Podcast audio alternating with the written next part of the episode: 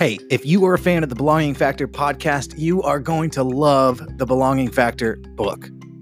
My new book, Belonging Factor How Great Brands and Great Leaders Inspire Loyalty, Build Community, and Grow Profits, is now available. So get on Amazon, order your copy today ebook, audiobook, paperback, hardcover. We've got you covered no matter what your preference.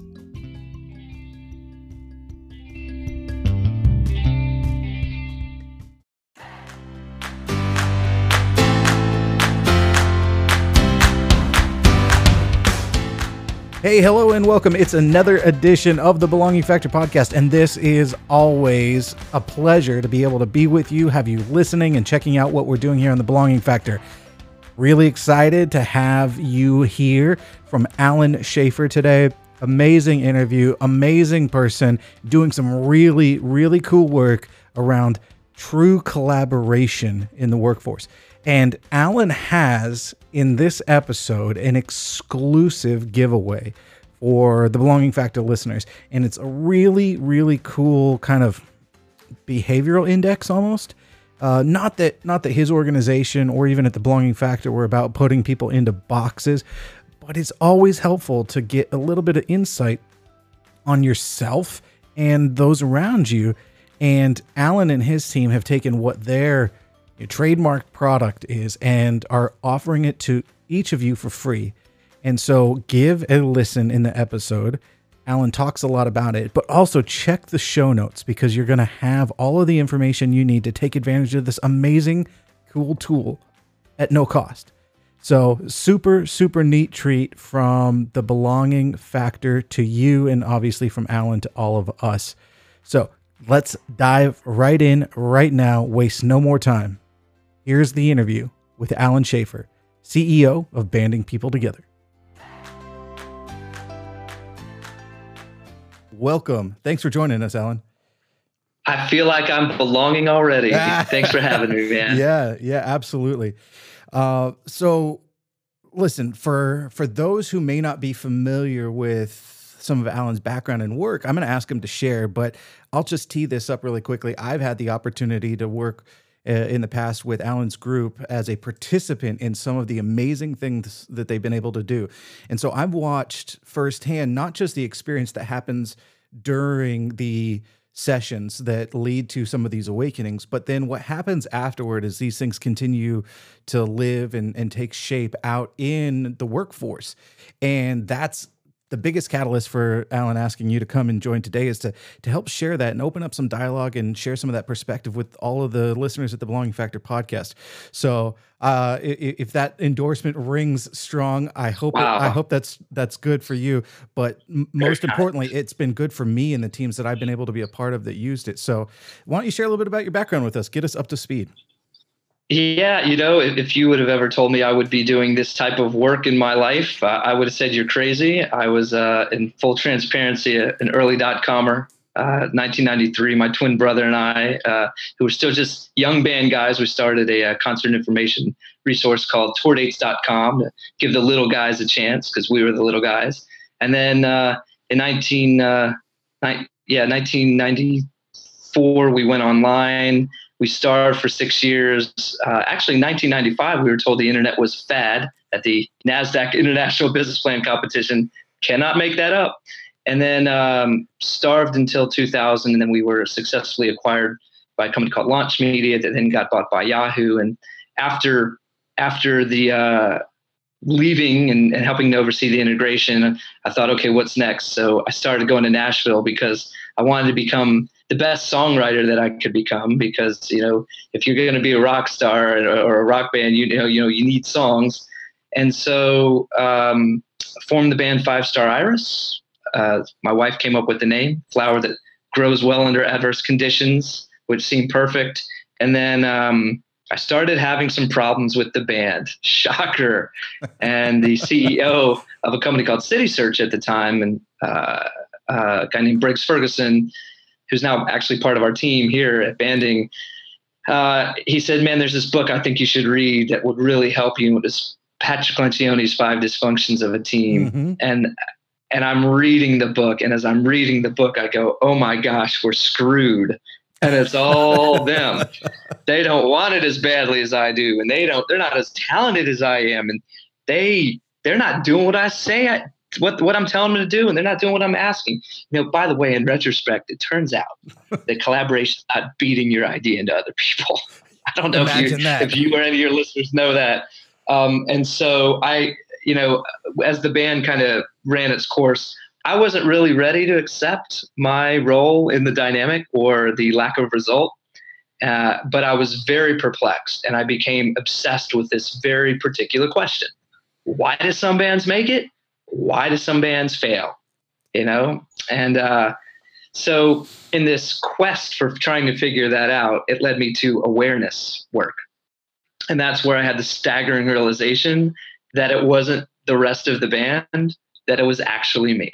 So on a ah. leadership level, yeah, bitter pill, bitter, bitter, bitter pill. Uh, so yeah, yeah, it's yeah, it's not it's it's not you, it's me. Uh, like a like a breakup, and uh, and ultimately, um, I became a student of all things awareness, psychology, team theory, complexity, some economics, uh, anything that was measuring behavior in any way, leadership, organizational development. And I just fell down a rabbit hole. And so, on some dramatic level, you know, banding exists so that uh, what happened to my band doesn't happen to others, which was we were basically a solo project in band's clothing. Ah, interesting that, to think about. Yeah, and that's that's why there was a cap to how far we could get because right. we had talent, we had connections, we had a great sound, we had a great look, but there was a, a limit, and so you know, uh, and it's not that we didn't like each other, but still was derailing. And so I set out so to build a like, system. So we can like each other. We can we can all be working towards the same goal, yet we can still not achieve it. Oh man, oh. yeah. Now you're talking. Yeah, I'll tell you what. I I love it. I I have uh, you know prospective uh, client partners that will say, "Man, we're we're great at collaborating. We really like each other." And what this really screams to is this what I believe is just just a, a profound lack of understanding as to what collaboration is, what the real benefit is mm. beyond hey we're just going to have better ideas or everyone's going to be included in kumbaya. Um, this is about optimization. This is about getting more done effectively efficiently. It's how we share information. It's how we show up as individuals. It's the conditions we create. And so so understanding that we're collaboratively insane for starters is, is kind of the path is what i believe so in order to fix the problem i think you have to understand the problem yeah, always define it first, right? Uh, and define it yeah. accurately, right? Yeah, and yeah, and and so so when we talk about defining the problem, so I, for starters, I think the problem is who the heck knows what collaboration is. So there's a subjectivity, like we all have this different idea of what is collaborative and what's not collaborative. And so I would suggest that subjectivity is the uh, the polar opposite of clarity. And clarity is where the magic happens on every level of humanity in the optimization game and in an organization. Oh, absolutely. And and so to to that end, so figuring out how you uh how you took where you were trying to solve for your dynamics in your band and how you kind of created that to what it is today. Like what was that path? Yeah, that's a great question. I, I call it my Reese's peanut butter uh, cup moment. Okay. You know, taking two. Th- you know, there was a time there where probably putting chocolate and peanut butter together was probably a little nuts and insane, and I just didn't know any better. And so after I went down this rabbit hole and I learned about this thing called corporate team building, and I hmm. went, well. I got to do something. So I'll tell you what, I'm going to be another flavor of this team building thing. I'm going to go into corporate America and I'm going to teach people how to write songs. And then someone said, "Well, you're going to need an instructional designer." And I'm like, "Man, what is that? Let me let me Google that." Yeah. Um, you know, and uh, and so we we put together. You know, I hired a, an instructional designer, and we put together a a course and where we taught songwriting as as a way of alignment and and working together.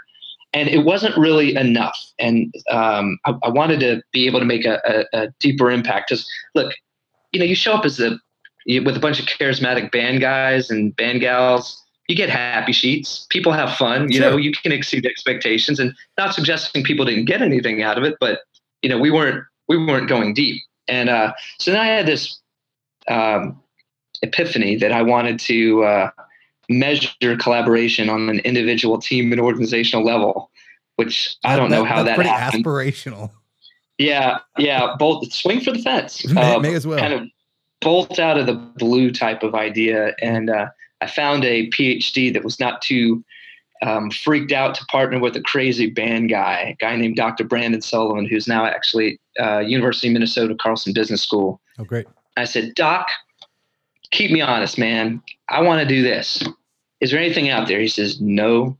In his Minnesota way, oh no. And I said, uh, well, can we build it? He goes, oh yeah, sure.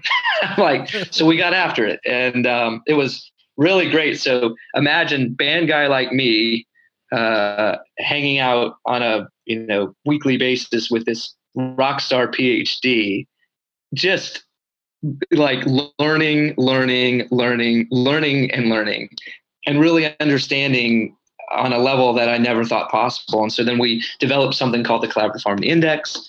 And then from there, uh, you know, we were more in the training space and still doing the team building stuff. And then that really was enough. And then we evolved further into a boutique consultancy. And so really it's kind of two parts of what we do on the banding and event side. That's all the learning programs, team building, keynotes and stuff. Uh, and that's the introduction, but to actually implement it so or, or, to operationalize it into a business that's really the consulting side. Well i and i don't like to refer to us as consultants. I i believe we're producers. We're just there to help artists make a record in the way of whatever result they're trying to get. Ah that's, so that's so that's how we got here. That, and that that's a great way to think about um, for anybody who's helping facilitate uh, a change of any kind. So you know a lot of the folks who are listening today uh, are leaders or managers within uh, a team or within a, uh, an organization. And to think about just the, the idea that hey you're a producer. You're not you're, you're not trying to do anything but take what people have in their capabilities and their natural styles and figure out how to put all of those things together in a way that the entire group moves forward and delivers better or faster or more of what it is that you're looking for that's a, a really cool way to, to think about it I, obviously it, it uh, band, banding and and producer and music. That all makes sense. Yeah. So I, I was just going to just tell you really yeah. quickly relative to the producer piece. You know, I've worked with a lot of producers, and I've hmm. also worked with what I call reducers, right?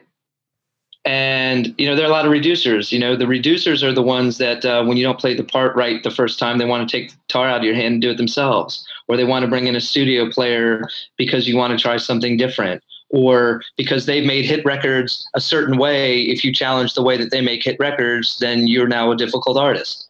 And then there's producers, and those are the ones that you really want to work with. Mm-hmm. When you work with a producer, just like a great leader, you are a better person, you are a better artist, you are a better band after you go through the process.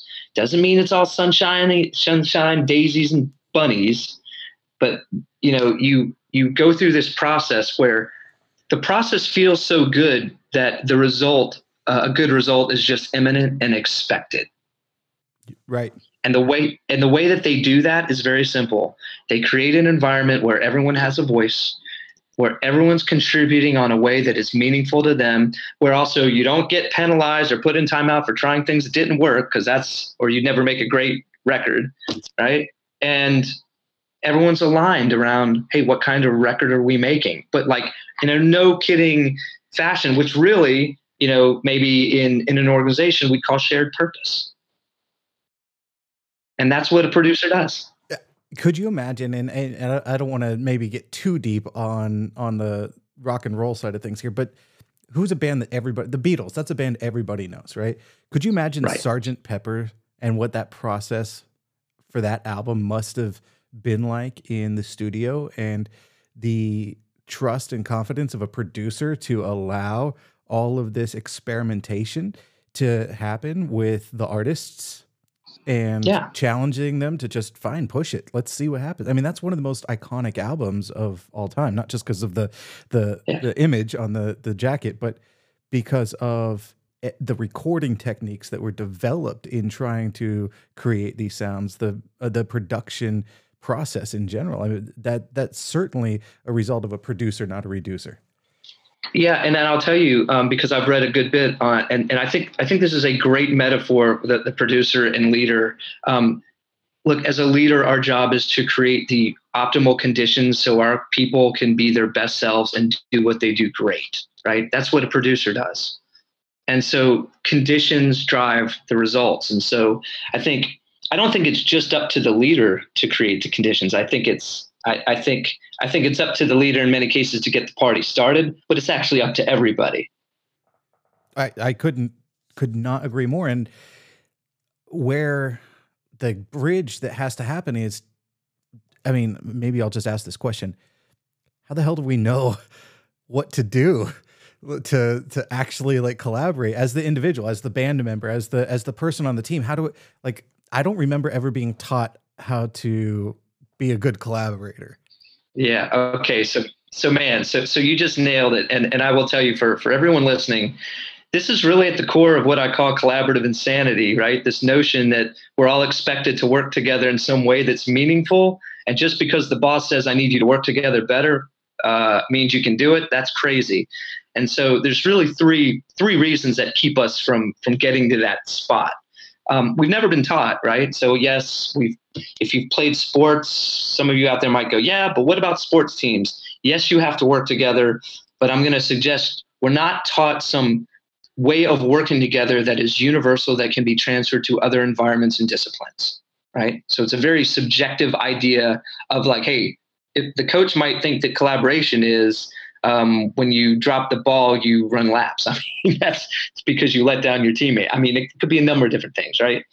Secondly, there's no universally accepted norms or rules of the road. So, like, if you think about why cars crash, right? And again, I think car crashes are a great metaphor for working together, as, as, as crazy as that sounds. Here's why cars crash someone doesn't know the rules, they don't understand the rules there are no rules. If you've ever driven in Rome, Italy, you know there's very few rules on the road. Um, someone blows off the rules or they're not aware. And so those rules are constraints, and those constraints are really healthy, necessary boundaries so we know where is the edge. And I'm going to suggest that every great band, just like every great team, gets to a place where they go, well, this is where our edge is. And it's not something the leader decides, it's something that the, the group or the team decides. And there's clarity around it because uh, if you don't know where the edge is, you will you will tiptoe and you will not get to it. And that's where I think the greatness happens. And then finally, this idea of what's collaborative. So it's subjective. So what's collaborative to you and what's collaborative to anyone listening and, and myself, very, very different. So there's a complexity that I think we have to at least recognize for starters. But I think here's a very simple idea and thought for everyone listening as a starting place. Collaboration requires alignment. So if you are working with somebody else, one or more individuals, and you're not aligned, then from our point of view, you're not collaborating, you are cooperating. And what happens when you cooperate is you get the meeting after the meeting. And the reason you have the meeting after the meeting is because people didn't have the voice because the conditions didn't exist. They couldn't contribute to the conversation in a way that was healthy and meaningful. And so now they're going to leave the meeting and they got to tell somebody. Mm. That's why it happens. It, it, it's true. It happens. Uh, I'll speak for you know myself. Uh, you've experienced it. Every listener today listening has experienced it at some point. So can we can we like maybe even just break that down even a little simpler. So collaboration requires alignment. And if you don't have alignment, yes. you just have cooperation, right? I want to I want to really get distinctive on this point, I think, for a moment here, because cooperation it, that's measurable, right? Like I, I can measure if people are cooperating because I can sit there and observe what's happening on it. At least it's it, it's at least observable, right? Cooperation. Cooperation. Yeah. Like I, I could I could trick myself as a manager or or leader in looking at a team and looking what's happening in a room to say, oh yeah, the, you know the, these folks are are cooperating together and, and, and, feel and well, feel like I'm doing doing what I need to do. I mean, couldn't I? Yeah.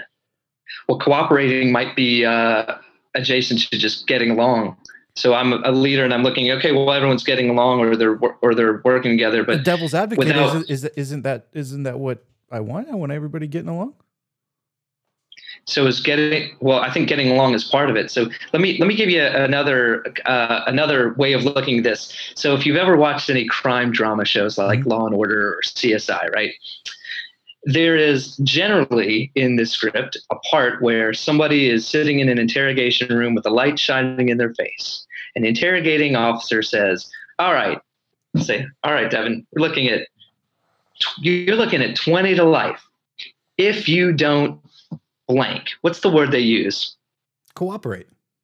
That's right. Do they ever say, Hey, Devin, really need to collaborate? I really need you to collaborate with me here. You know why? So co-op in that moment, that cooperation, it's actually uh, in economics, in game theory, it's what we call a zero sum game. Mm-hmm. In order for one to win, the other must lose.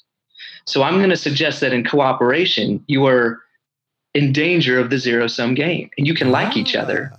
Right, all day long but not move forward together. So, so when we talk about alignment, though, I think we have to talk about a, a couple of different things. So there's strategic alignment, right, on an organizational level, and it, and to go back to my band world, you know, um, are we all making the same record?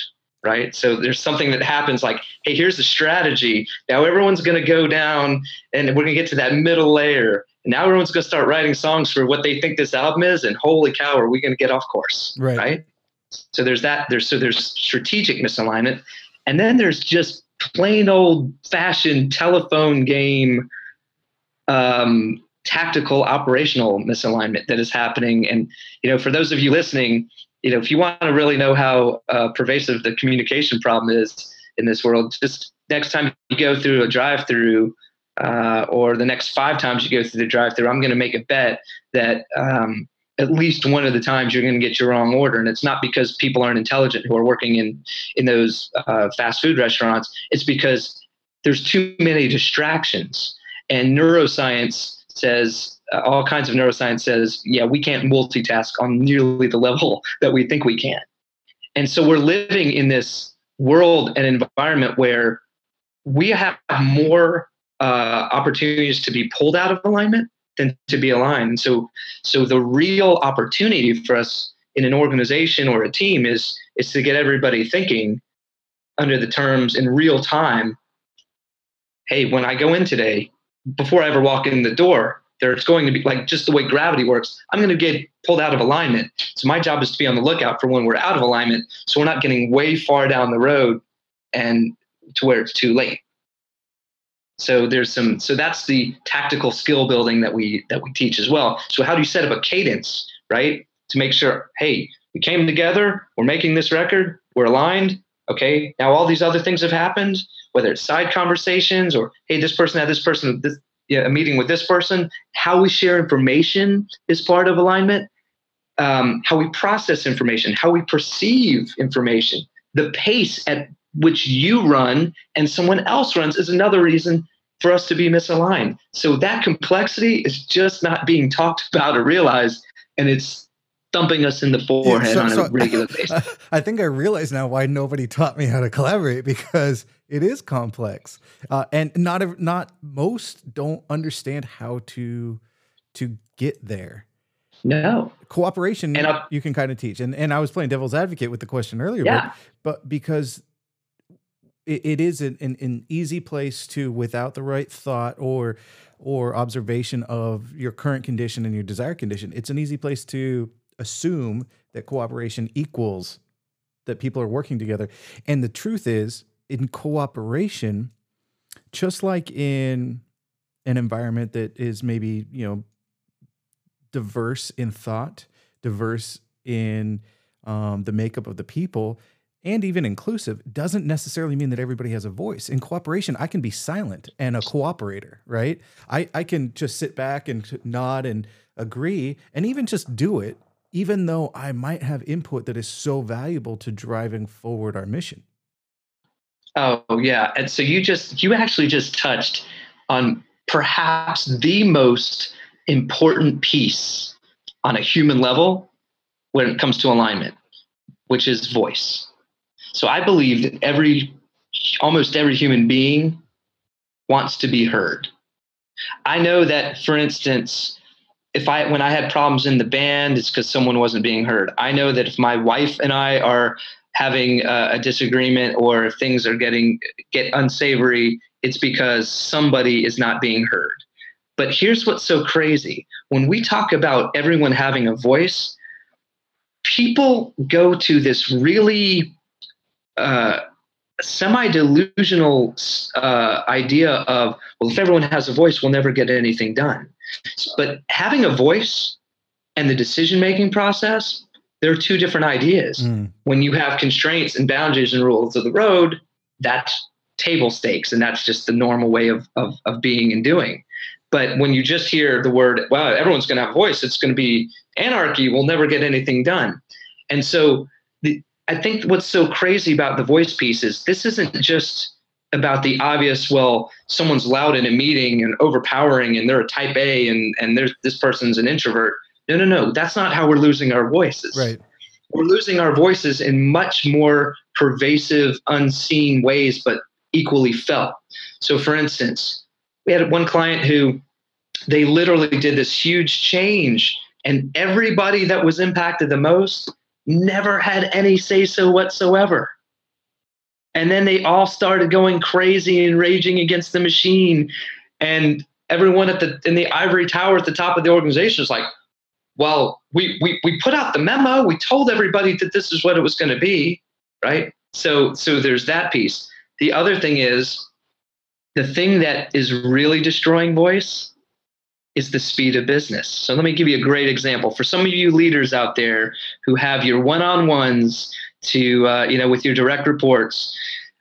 If if you're one of those people that, especially maybe like in a revenue generating position, uh, if you're one of those people that maybe three, four, five, six one-on-one meetings in a row, you have to move because you are trying to close the next deal uh, to make everyone happy or to get your bonus, uh, you're taking away your direct report's voice because for six times in a row, maybe six weeks or whatever it is, every week they're they're getting ready to get up to the plate to go. Here's here's where I need help. Here's where I think I have ideas. Here's where I think I can create value and really uh, increase my level of contribution. And man, you're not there. and that's and after a while people will eventually if they can't contribute or they don't have a voice they will vote with their feet and they will find a, another place whether it's another workplace it happens in personal relationships sure. they'll look someplace else well and even before that happens during the process of evaluating and determining whether or not to vote with your feet comes a disconnection from the environment you're around your sense of belonging has completely vanished if there there was any of it uh, before that and you no longer feel that this is an environment that you can add value that you can contribute and the purpose of your work or the impact to a greater good if you will or greater mission than just the objective laid out in front of you is lost or or is at the very least not understood as a direct result or a direct reflection of that so i mean I, maybe to boil it down in the simplest terms trust is eroded in the entire yes. apparatus because of that inability to have a, a voice or um, or feel truly like you're collaborating in a way that that is meaningful and has an impact. Yeah, and and and this is going to sound super crazy to some of your listeners, and uh, some of you are going to laugh. Some of you are going to go, "This guy's full of it." Uh, I don't believe for one second that there is any war on talent.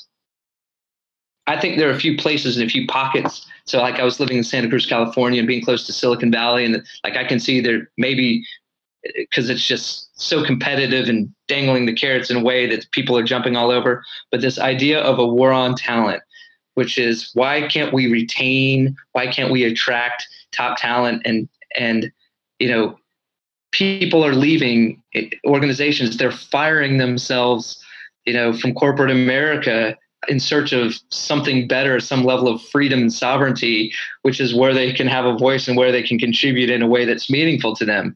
And it's it's profound. You know, create a place where people want to be and they won't leave. Yeah, imagine that. And you know, the listeners here know all too well my story, uh, which is a, a, little bit of that exact phenomenon. Not necessarily leaving, um, you know, an organization that doesn't have some good values in there, but just realizing and identifying that there's something different that aligns closer or better.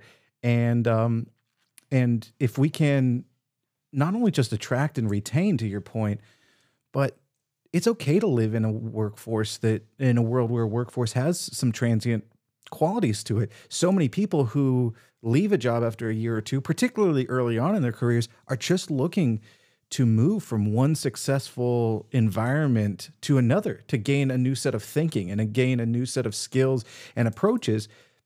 As you progress in your career maybe that changes but early on yeah why not? So so what instead of fight to keep somebody around who who really wants to get value out of you, why not create an environment where they have upped their game to such a high level that they're going to take it, yeah, maybe to a competitor, but they're going to love everything about the job that they just left. They're going to recommend everybody they know who's looking for the next opportunity to yeah. you, right? So there's this idea of embracing do what's right now for people and for the business and trust that it's going to continue to pay dividends beyond this short little short-sighted measure that we might look at like retention that's that that's a, a metric an important metric right. but it's one of many that we have to consider because it is a holistic approach from my perspective and, and what we talk about a lot here yeah it's it's interesting that also i think one thing maybe that's worthy of note is um, you know when people jump ship uh, it's a very interesting idea. We we've seen a lot of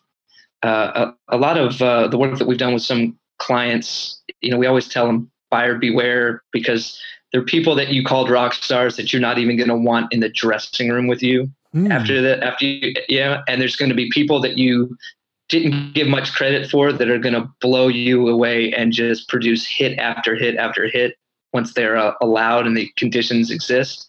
But you get people that uh, especially when they get a little further in the career and they go from one place where collaboration or getting stuff done or the values are very different. And they bring that well this is how i was successful at this company and now i'm coming to this company. And man they are just they're bull in a china shop and they're it's, it's all force. They're literally like how they navigated successfully their entire career was force. Force is met with resistance but depending on how you are and where you are if it's kind of kill or be killed like prison style in, in an organization and i know that sounds egregious but i've, I've seen a few of them oh, yeah, then that sort of behavior is rewarded. Like hey let's let's throw them to the lions and let them let like whoever like it's darwinism.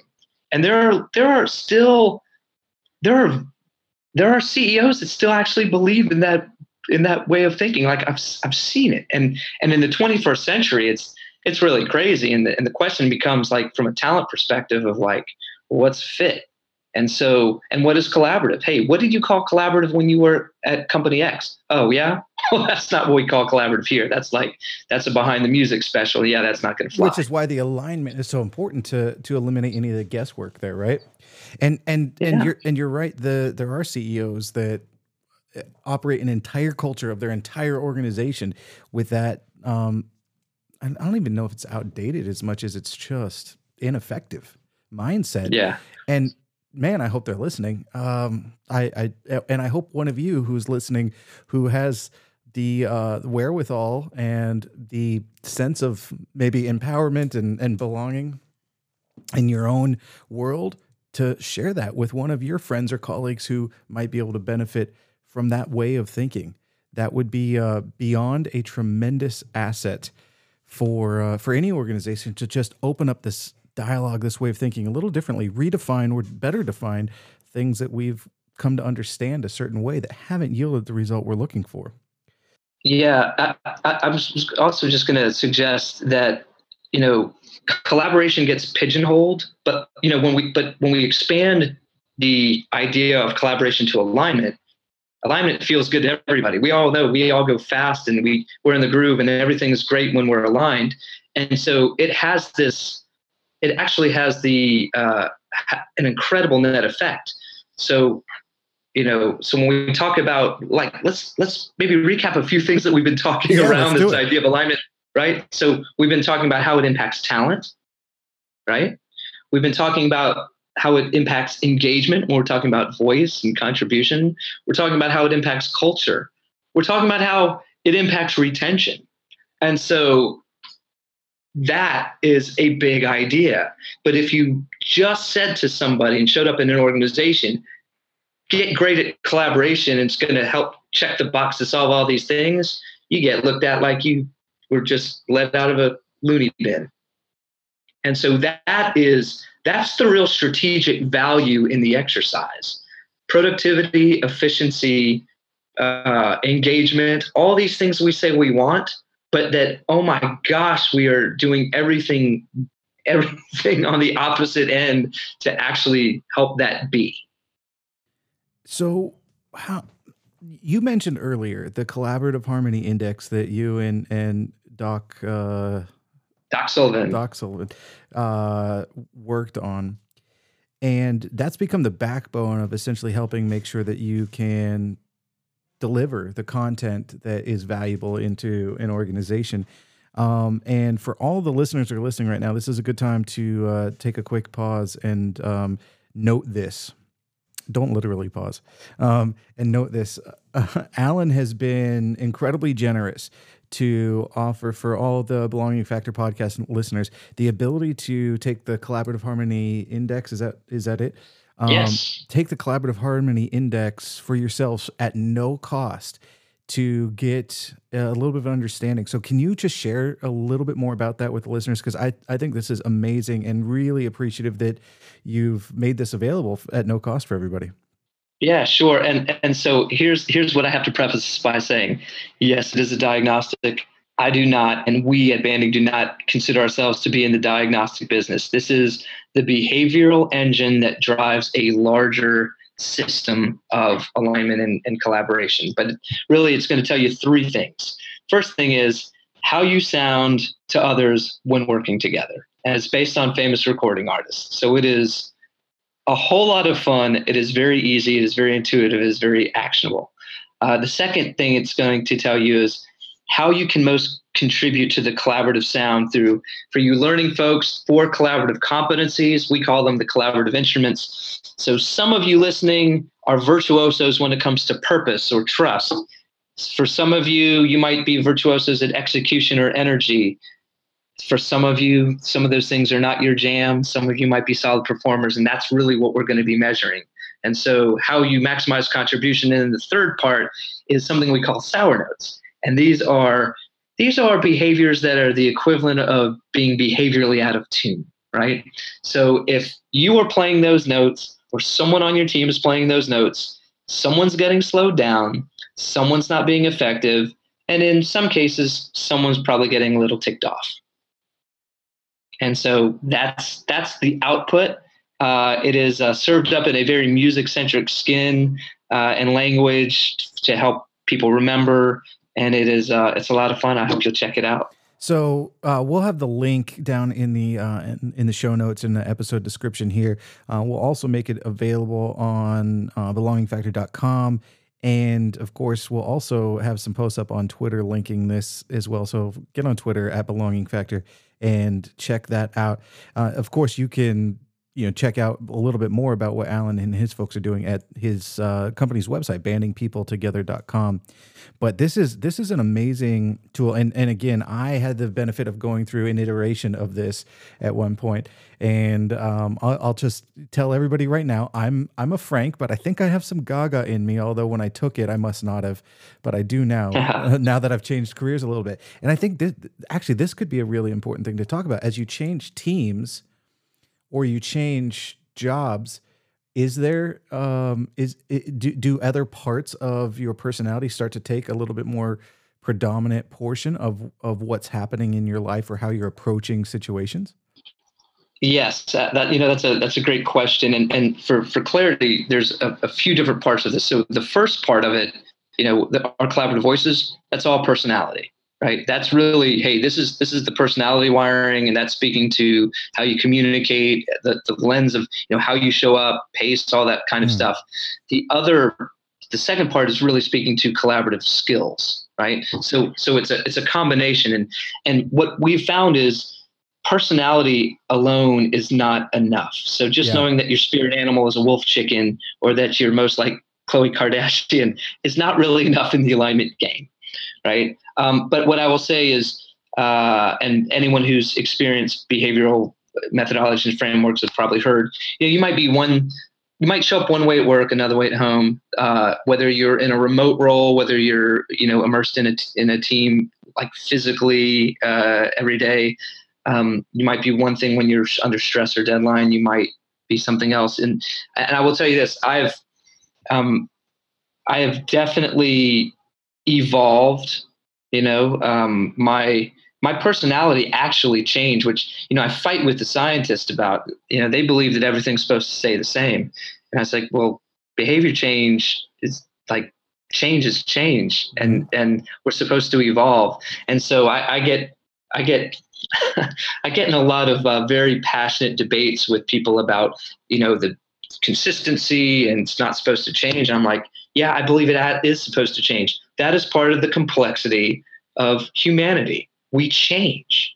And while there's some very core rooted personality things that are happening, look, my I'll tell you this, my friends, my former bandmates, my wife especially would uh, would, would thank the heavens every day that people are able to overcome some of their personality things that aren't so great and, and actually evolve.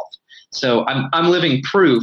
so that's why when I go toe to toe with the academics, I'm like, well, how's that working for you so far? Right. Because if you're telling me that I'm supposed to be, I'm an ENTJ and that means I'm an ENTJ forever, or whatever it is, then I don't buy it. I just don't buy it because it's not in my experience, you know, with, with transformational change. Uh, you got to be open to allow it to happen and to say, well, you're this, and you've been told your whole life you're this, and you're never going to be anything but this. I'm not so sure that's the best way to go. And so that's on personality and behaviors, obviously, because behaviors is the thing that we try to influence and work on as leaders, having an impact and creating that situation where people can shine and, and bring their pieces together. And so this is where maybe we get into a, a, a bit more topical and possibly even a controversial approach to some of the discussion around things like diversity and inclusion and belonging and how those things can work both in harmony, but also where some of those are we, we just maybe maybe we get them wrong in execution, or or, or companies have uh, a, a approach or standard that is being set that doesn't necessarily align with what the desired outcome is. What are some of your thoughts, your experience, and what can you share on that? Well, I'll tell you, you know, the diversity and inclusion uh, idea is it's a big one. Um, I I've been very outspoken in the past. I, I, believe that the diversity and inclusion conversation is maybe sometimes hijacked simply by, hey, how do people look and how are different people in, in, in the aesthetics and, and what we can see. I think at the real the real value of diversity and inclusion is diversity of thought. And the real value inclusion is leveraging that diversity of thought for uh, to amplify the collective intelligence. And like really really being able to see beyond yourself to know that wow someone is coming from a completely different spot spiritually you know philosophically spiritually religiously intellectually uh, culturally whatever. And, and it's the totality of that combined with the totality of whatever I got going over here, that when we can put that together in some way, the output it, it's it's synergy. It's it's the you know the sum is greater than its parts. And I think that in organizations, there's a lot of force around it right now, and force is met with resistance. So I think we might have overshot the runway a little bit. Um, and I think that belonging you know, I, I, think it's easy for maybe the quintessential type A types to even look at a word like belonging and, and be dismissive or inclusion and be dismissive. 100% agree. And, and, um, but there's not a human being, even the toughest, that don't want to belong. I mean, look, and this is an extreme. People go, people join ISIS, people join gangs, people joined because they want to belong because they're over even the toughest hardest criminals going to prison the first thing they do is even for safety to scratch that or to check the box for maslow's hierarchy of needs of survival is i got to find where i can belong oh yeah and so So that is a powerful human idea since the beginning of time that is not going to go away. And and it is a shame for that you know that narrative to be dismissed because really as we try and get to this place where hey, we're trying to create a workforce where people want to be so we can create more value for everybody. Um, if you're not belonging and you're not, and there's not the right level of inclusion, then again, you're not going to stick around. Yeah. Uh, uh, I, I was trying to find in my head as you were talking through that the ability to create a link to alignment and belonging being synonyms. And I don't know that I can fully, you know, get behind that. I was trying really hard to see if I could get there. Well, However, yeah, without being fully aligned in, you're not part of the community, so to speak, right? Uh, there, there's something that is creating an exclusion of that ability to to to be part of that community because there is a misalignment. And if there's that, there's no way you belong. Even if you want to, there's no way you feel it. I think we. So here's what I'm going to suggest. I think we can tie that together. I think there's one piece that actually ties those things together, uh, at least on a high level, which is shared purpose. Mm-hmm. I think so. So when you have, you could be wildly di- wired completely differently. I mean, look, look what happens. Look, go. Um, so we're in Atlanta. If you go to a Braves game, people are, you know, they're all different, but they're all there because, and what, what's their shared purpose? They want to see the Braves win. I went and saw the Who recently at Madison Square Garden in, in New York. Everyone was there. Like they're singing together. They are, you know, it's they are there they 20, couldn't be 20, any more different. Year olds and seventy year olds and everything in between. Yeah.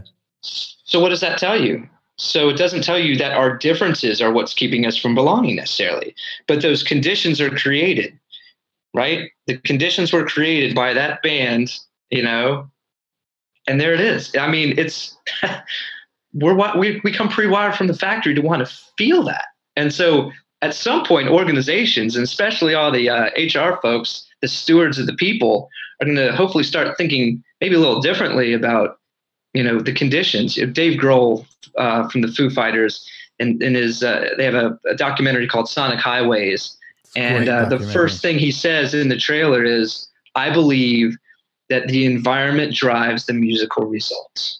Ooh. And what I'm going to challenge everybody listening is whether you're an individual contributor, whether you're a leader, what you know, whatever level, what is your responsibility for drive for creating the environment to drive that musical result?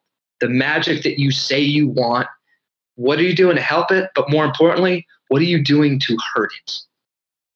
That's that's the question to ponder.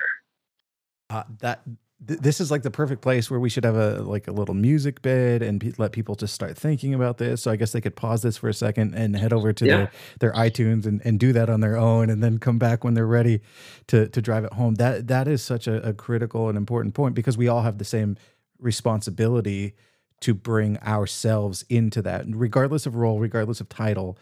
Uh, regardless of experience, we all have not just a responsibility, but something to share that others find value in that will help bring us closer and better together in alignment to be able to to achieve that. And when somebody understands you, when your voice is heard, like you know it's heard, not just out loud. Somebody it happened to vibrate their eardrum, but it's it's heard. There there's almost no greater feeling than that. That's it. And that that helps align around the purpose. Cool. Yeah. Well, in that moment, in that moment, you're you're truly aligned. You know that you're aligned. Like you're on the same page. It's like the day that my wife and I, after twenty something years together, finally got aligned around our ideas about budget. Couldn't feel any better. Right. That might be one of my greatest alignment uh, accomplishments as a human being. yeah, I think we're we're still working on that in my house. Um, mm-hmm. Cool. So um, let's let's run down a few things here because again, we talked about a, a lot, and I appreciate your recap earlier about framing this ar- around the, the talent engagement, culture, and retention because these are true issues that need solved within almost every organization at some level. And so so that that was a great place for us to to frame this and a great tool. And again thank you so much for making this available to the the listeners here is the collaborative harmony index and to be able to take that as an individual. And so that uh, again, link in the description and the show notes. You can find that. Click it, take it. Uh, Alan and his team have actually even gone a step further. You're not just going to get emailed results that don't have context. there'll be a little bit of analysis that uh, that happens of the results by a human to to make sure that you have feedback that is in context uh, to what it is that you might be wanting to do or achieve for yourself with your team with your organization or just you know because you thought it was a fun idea and cool and you heard it on the show and want to see where you sit and, and who your uh, your voice most aligns with your personality. But uh, but so that's a really cool tool and i think one that just helps further push forward this understanding of what we're all doing here listening to this podcast thinking about how our lives and the lives of people around us can be different better and help people achieve more. What a, what a really cool tool to be able to do. So what else should we know do we need to talk about today you know, um, I, would say the one other thing for some of those, uh, for some of you who might be listening and go, yeah, well, you don't know about my my work environment, or you don't know about my culture, and and and I get asked this a lot. It can be really overwhelming. Um, make the impact where you can. You can't control anything externally, but you can control how you deal with the external, and that is. Uh, that's part of your own freedom and sovereignty as a human being. And so make the impact where you can. And, uh, and it's, uh, it can, it'll spread. It'll spread. Like if you start getting to a place where, um, you know, you'll, you'll start to, you'll, you'll pick up on the frequency, if you will, of like those that you can, you know, uh, work together with in a different fashion. And you, and you might not know why, but now maybe after the diagnostic, you, you actually might know why. And I'm going to suggest that it's not as a result of someone being exactly like you. It's just that there's a similar way of approaching, right? And, and being truly open-minded. And so, you know, think about the areas that you can impact, not the areas that you can't impact. Ah, but it's so easy to focus on the things we can't control because it's easy to make an excuse about why it's not changing. Oh, yeah, yeah. You know what's so funny? You know, I've I've been really fortunate. I, will tell you, in this journey, I've had really a team of Yodas that have just sort of appeared um, along the way, and, and I feel like I've been carried through this. And uh, they are pretty they're they're pretty rough uh, with love on me and they'll say okay i get it. You're special. You're unique. You're different. Okay snowflake. Yeah. they call me snowflake right? And it's like yeah and i'd say no but you don't understand. And i'm like yeah yeah. But these are all patterns right, right. these are really repeatable patterns that are happening on an individual team and organizational level. And once you start to see the patterns if you you don't know to look for the patterns but if you start looking for the patterns, you start seeing them and you start seeing them over and over. And I mean, it, it's it's really fascinating. Everyone at Banding, like we we use this in our households to you know to align with our kids and our and our spouses and and our in our in our communities. I mean, it's just it's it's all what, what we're we're talking about here. While we might be uh, looking through the context and lens of the workplace, you know, being human first. And this is just a very particular type of awareness to create alignment so that we can get in the groove, go faster, get more done, have less, you know, drama going Better on. Harmony. Yeah. And so, and I will tell you what's in it, what's in it for everybody listening, if you fall into this rabbit hole, is time. Mm. How to how to shorten communication cycles, fewer number of meetings, right? No more meetings about meetings. And I have not met too many people that are not interested in more time. Uh, I think that's a hundred percent take rate on that one. oh man. And what's so important is the best systems or methods are universally applicable. They're ones that that have an impact regardless of situation, regardless of set segment of your life uh, work, personal, and they're ones. And th- the reason they are is that they are in some way repeatable. They are in some way scalable. They are in some way a process that can follow a linear structure and allow for the variations of personality or of uh, situation to still function within that structure. And uh, so, some of what you've talked about already with us fully aligns with that, and the work that that you and Banding does uh, it it seems like it's clearly about identifying and delivering on that promise. Yeah, and you know it's and actually you, you bring up a, a really great uh, point about kind of process. So in, in my experience, what I, what we see and what I've seen is organizations kind of divide people and process into these two things.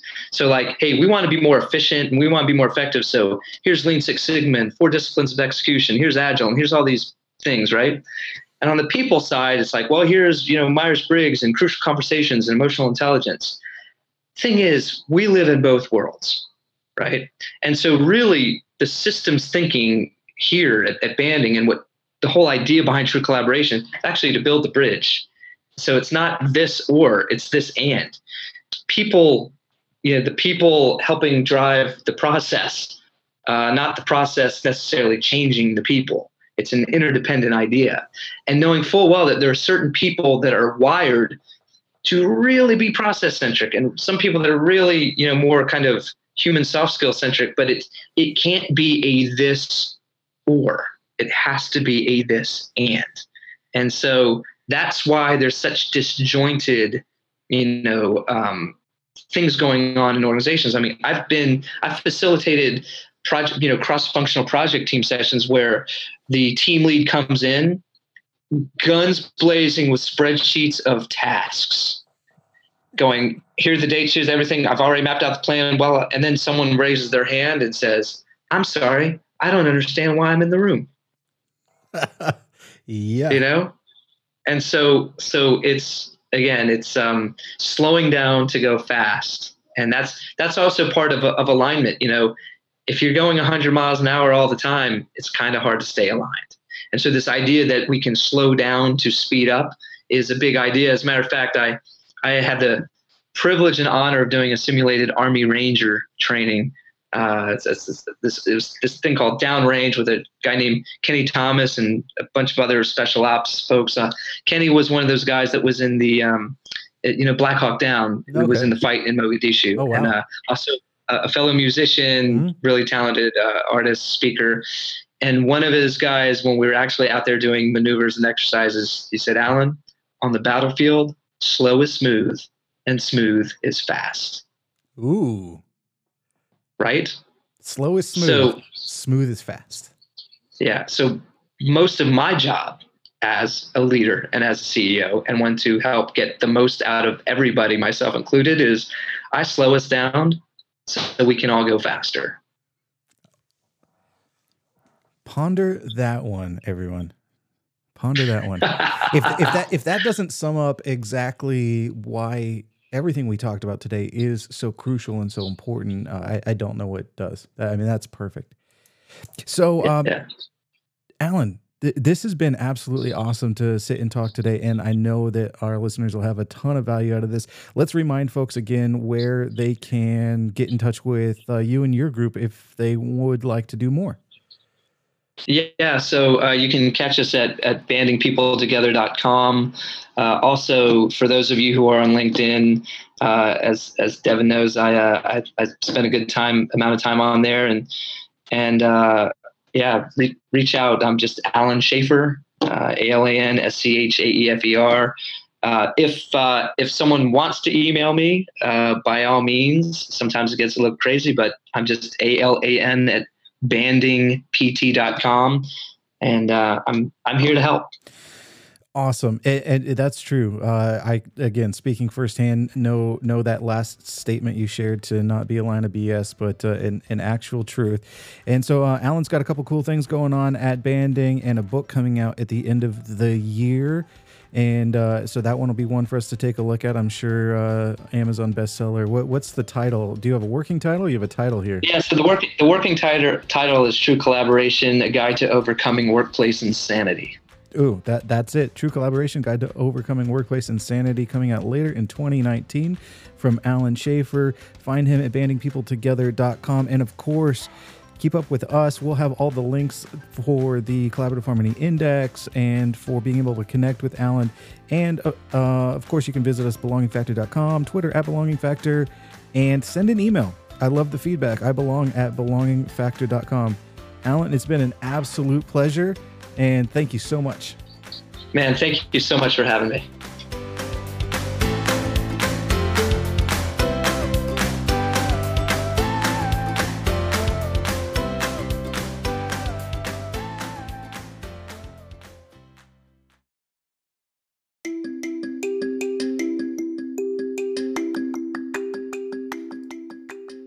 Maybe you've lost time and money, or you're losing the wrong people. Or you just have a conflicted culture that's searching for the truth. Or it could be something like productivity loss and people are just stressed. Either way, perhaps we should talk. I'd love to work with you and share with you through my keynotes, highly engaging workshops, coaching and consulting services, how we can bring the power of belonging factor and the tools we've developed to your organization and meet these challenges with real solutions that involve people, refine process, and help you deliver better profits. So visit belongingfactor.com or rudimentsolutions.com today. Thank you for listening to The Belonging Factor, and I look forward to working with you and your teams.